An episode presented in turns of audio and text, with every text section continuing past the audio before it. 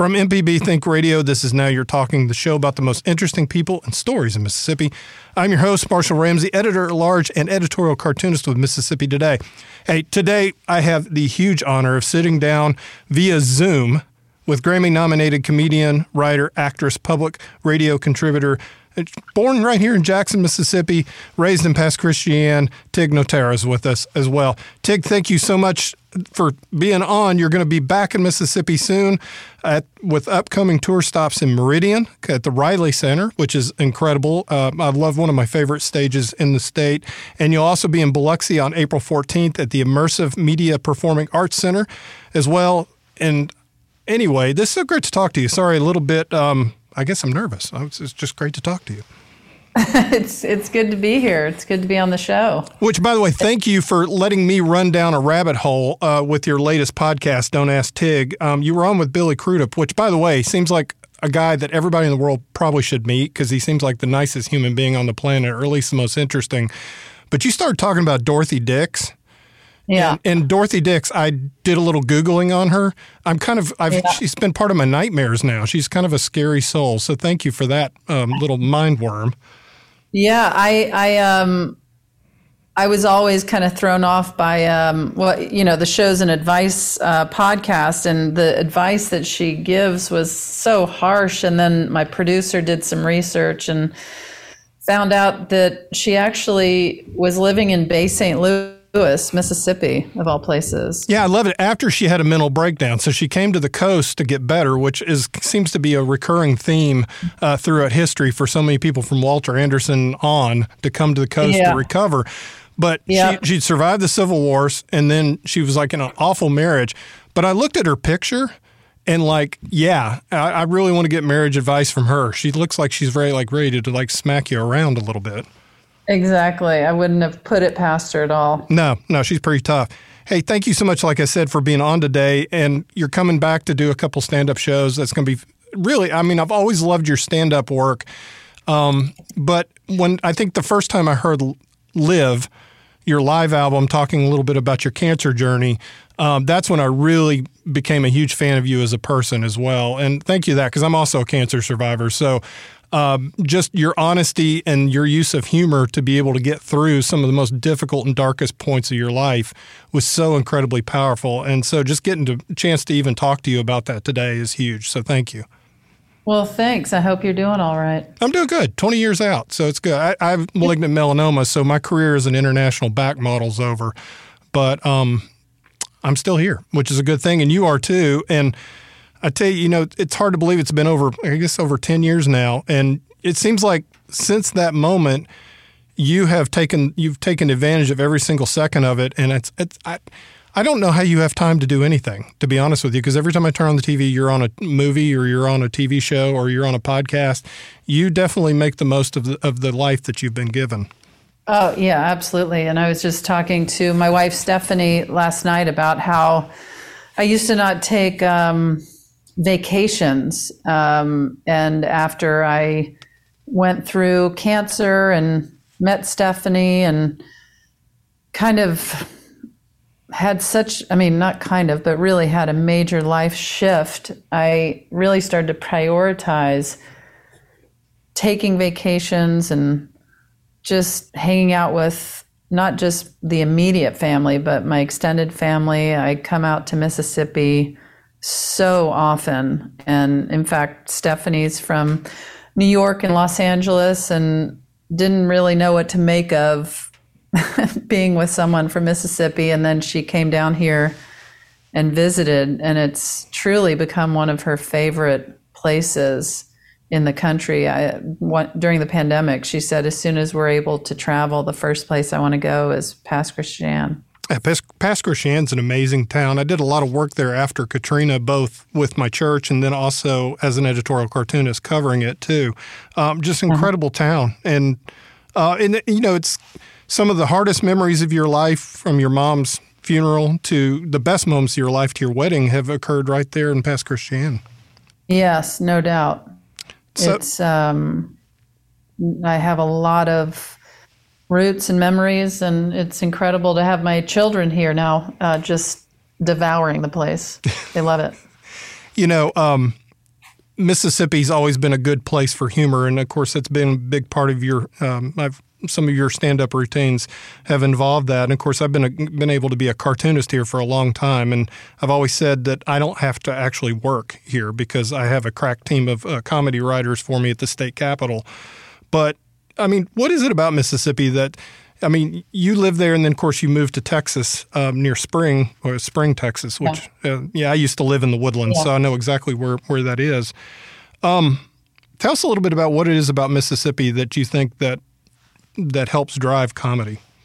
Gosh, I mean, I hate to be cliche about it, but um, it wasn't until I uh, moved away and brought friends and girlfriends back here with me that I even realized that there were so many characters uh, in my family and in my town. And I just, you know, when you're surrounded by people and um, just ways of life that you're so used to, you you kind of just assume it's.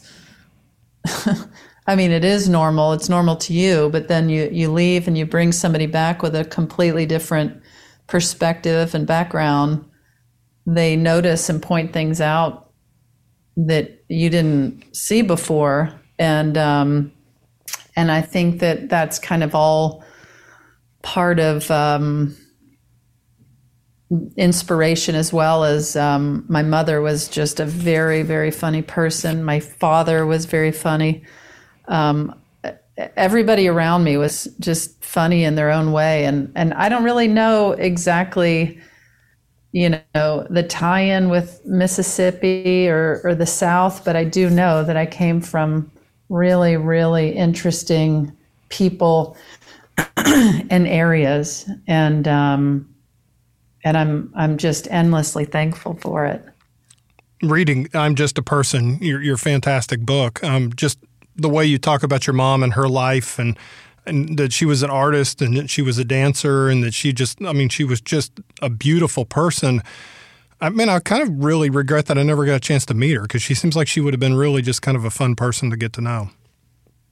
she was very fun. She was very wild and you know as her child and I know my brother feels the same way. It was it was um, kind of that blessing and a curse when your mother's that crazy, fun, and wild because um, you can enjoy her, but then it's also like uh, you're not having the most structured uh, life that a child maybe needs. And that's kind of where my stepfather came in and was so helpful and in raising us. And, um, you know, I did the TV show that came out several years ago called One Mississippi, and it was really, I'm so proud of it. And I'm so proud of um, the way my stepfather was portrayed. And, um, and uh, it's, it's really, I feel like people should track it down and watch it, not just for,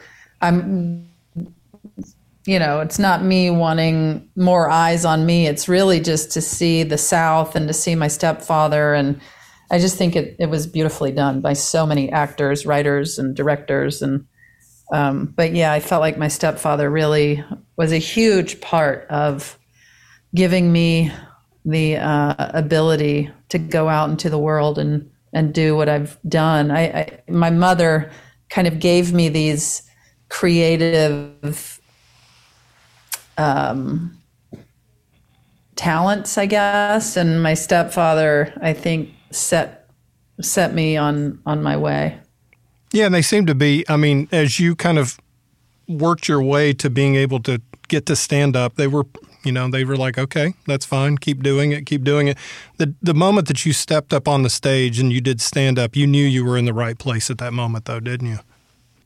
I, I absolutely did. It, it seemed like such a far away dream. Um, um, I guess in the way that when you're a kid, you think, "Oh, I want to go to, I want to go to the moon or outer space," and it seems utterly impossible. And that's what that dream seemed like to me. And then seeing it happen and unfold was way beyond my wildest dream.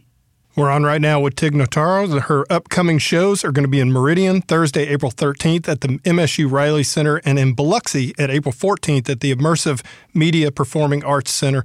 Tig, uh, you know, you were a traveling comedian for 10 years, and that's I've, I've got a couple friends who are stand up comedians, and they basically said, We don't even own a house plant because it's like it's going to die because we're on the road so much and everything else.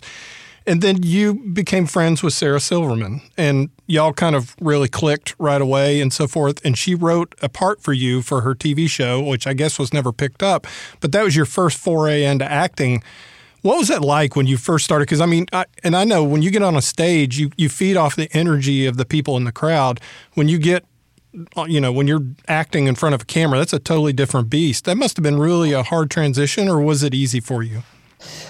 Well, yes, but also that's not quite what happened. Um, Sarah had uh, my first time acting was on Zach Galifianakis's TV show. Okay.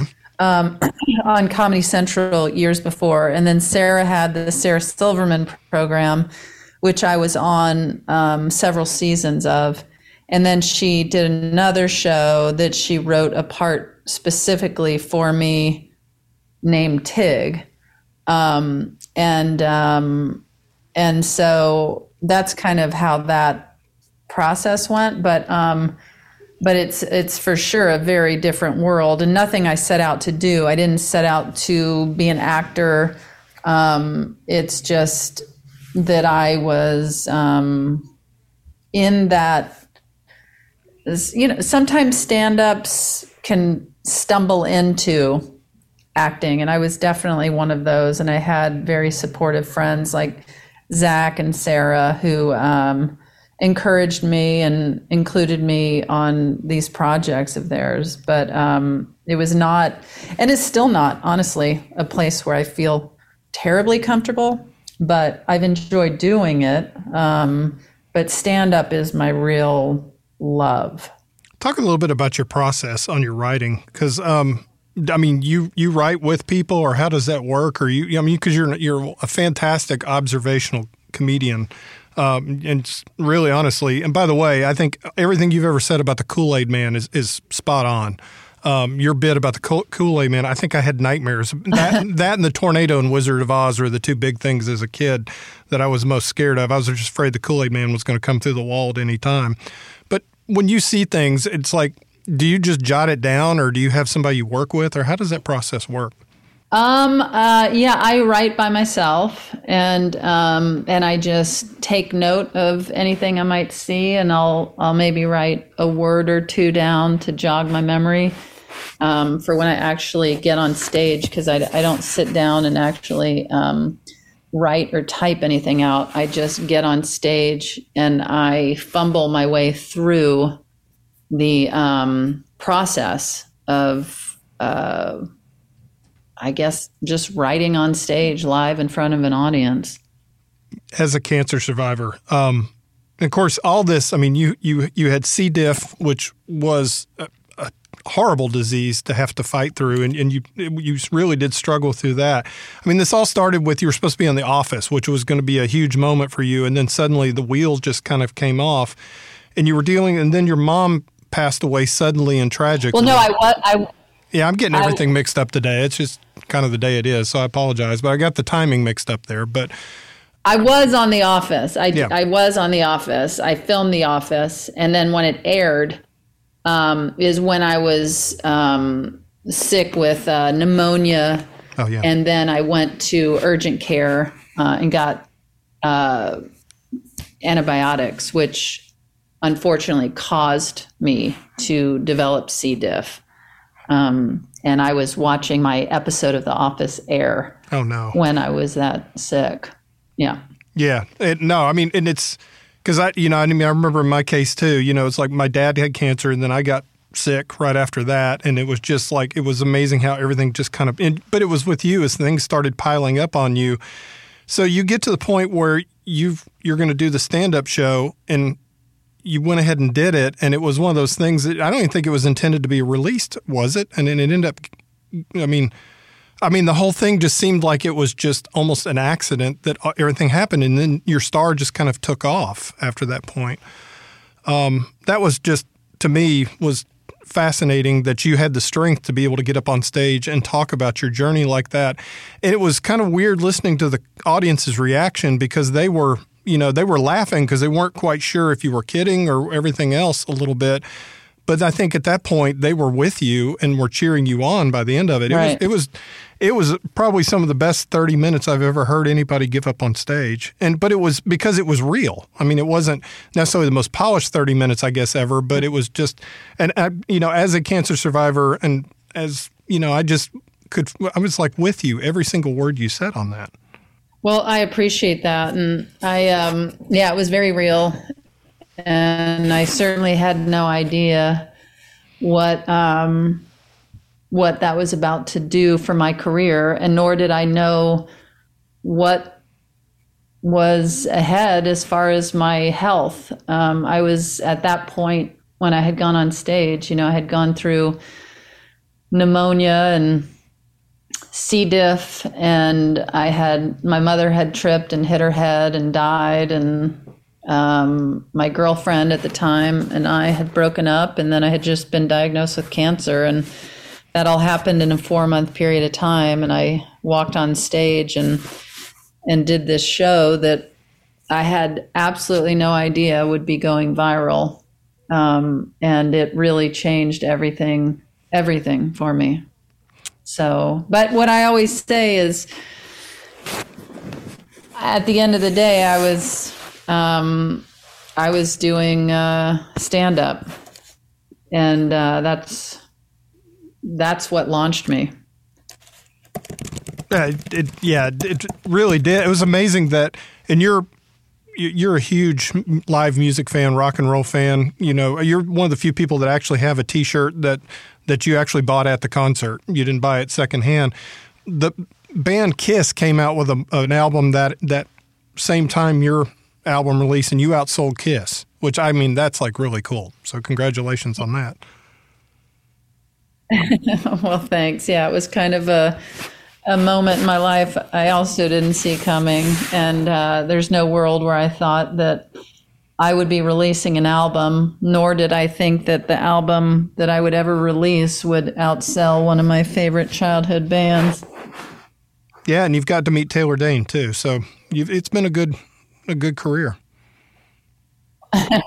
yes, it's been a good run. Yeah, um, I was going to try to get my producer to do some bumper music for you on that too. Um, on that.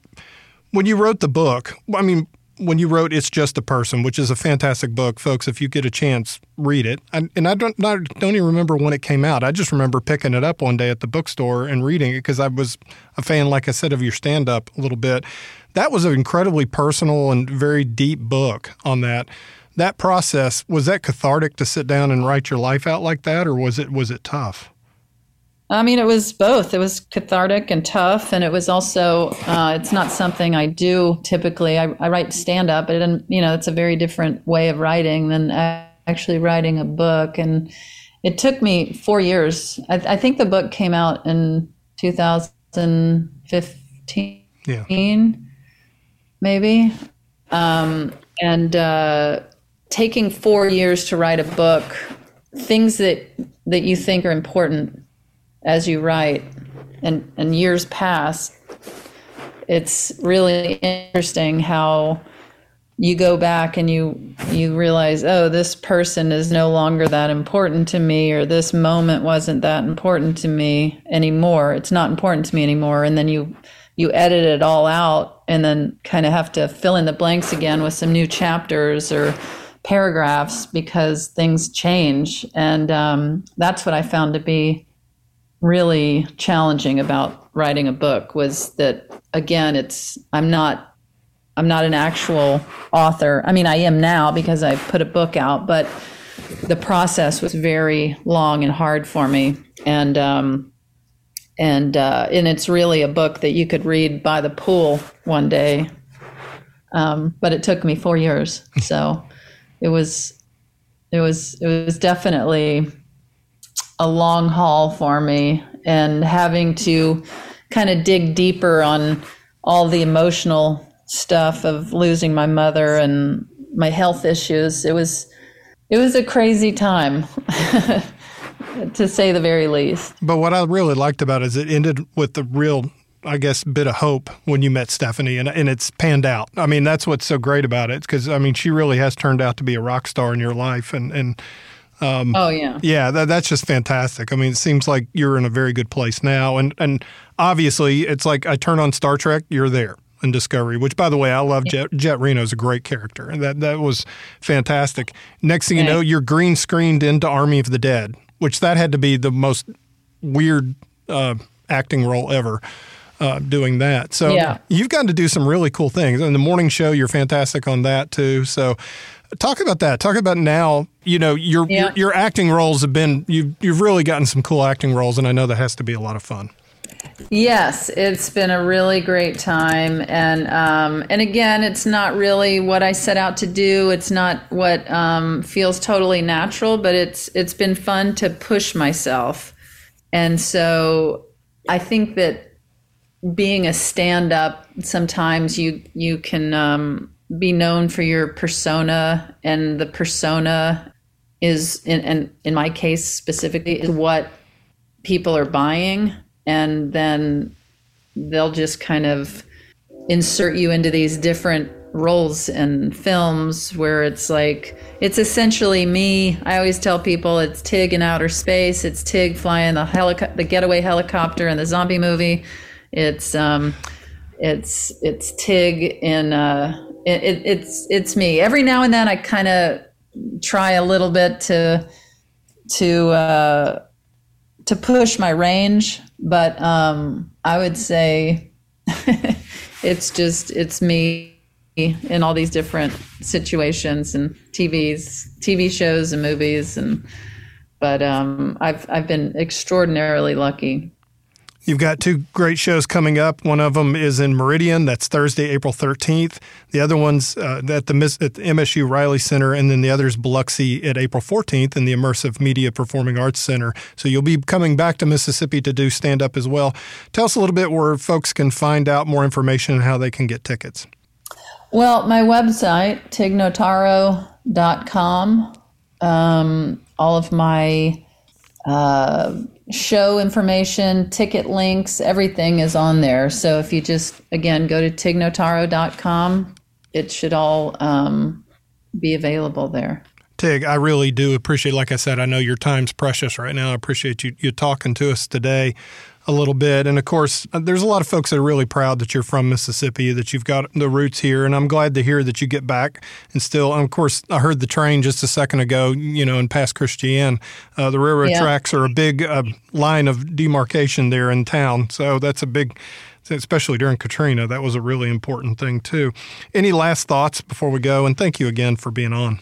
Well, I just, um, I, I think my last thought would just be that um, I do uh, I do feel thankful uh, for my family and my roots here, and I um, I've I've been also in touch with different fans over the years that um, have reached out when they've heard me talk about how you can't just you know people like to brush off Mississippi and say, oh, you know, like, why go visit? What's down there? And there's nothing good, or, you know, and it's like there's so much positive, there's so much good, and there's so much more that can be done. And, and I just, um, if, if I'm seen as any part of that positivity, um, I'm very thankful. And, um, and so yeah, it's it's a it's a good place to go back to, and and um, and there's like so many other places in this country. There's so much so much hope and good that can be can be done, and so I think that's what I would like to say. Well, I appreciate you saying. It. Thanks for making us laugh, and thank you for you know all the great comedy you've given us, but also some th- great things to think about. And I'm really grateful that you came on today and had the time to be able to visit with us. So thank you. Well, thank you. And um, yeah, I hope to see people out at the shows. Very good. Tig Notaro. All right. All right. Thanks, Tig. I appreciate it. Okay, bye bye. Bye bye. That's Tig Notaro. The shows are going to be Meridian Thursday, April 13th at the MSU Riley Center, and of course, Biloxi, April 14th in Immersive Media Performing Arts Center. This is Now You're Talking on MPB Think Radio. We'll be right back after the break.